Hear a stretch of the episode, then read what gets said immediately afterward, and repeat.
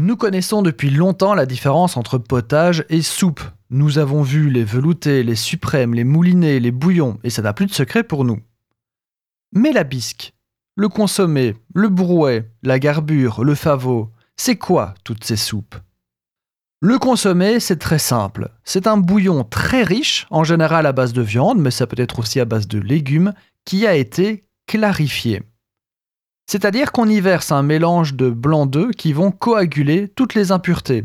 On filtre et on se retrouve avec un bouillon ultra corsé mais limpide. Ça ne se fait plus trop, donc attendez-vous à ce que ça revienne à la mode bientôt. Une bisque est, en le disant vite, un consommé de crustacés, mais pas toujours, additionné de vin blanc qui sera ensuite velouté, donc additionné de crème. Normalement, vous laissez les carapaces et vous les broyez pour terminer la liaison.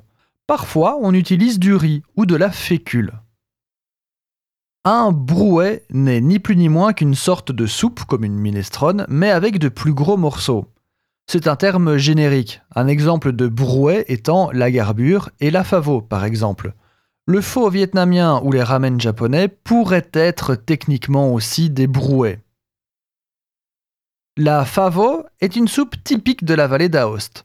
Un brouet plus précisément, à base d'oignons, carottes, céleri, tomates, herbes de Provence, saucisses, fèves, pâtes, beurre, pain de seigle rassis, fontine et tomes.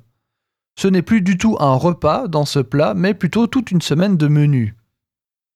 Et enfin, une garbure est un brouet typique de la région Gascogne. Vous voyez la soupe aux choux que De Funès prépare dans le film du même nom Eh bien, c'est une garbure des gros morceaux de légumes, feuilles de chou et viande cuits dans un bouillon. C'est quelque chose d'archaïque pour ne pas dire primitif, mais très roboratif.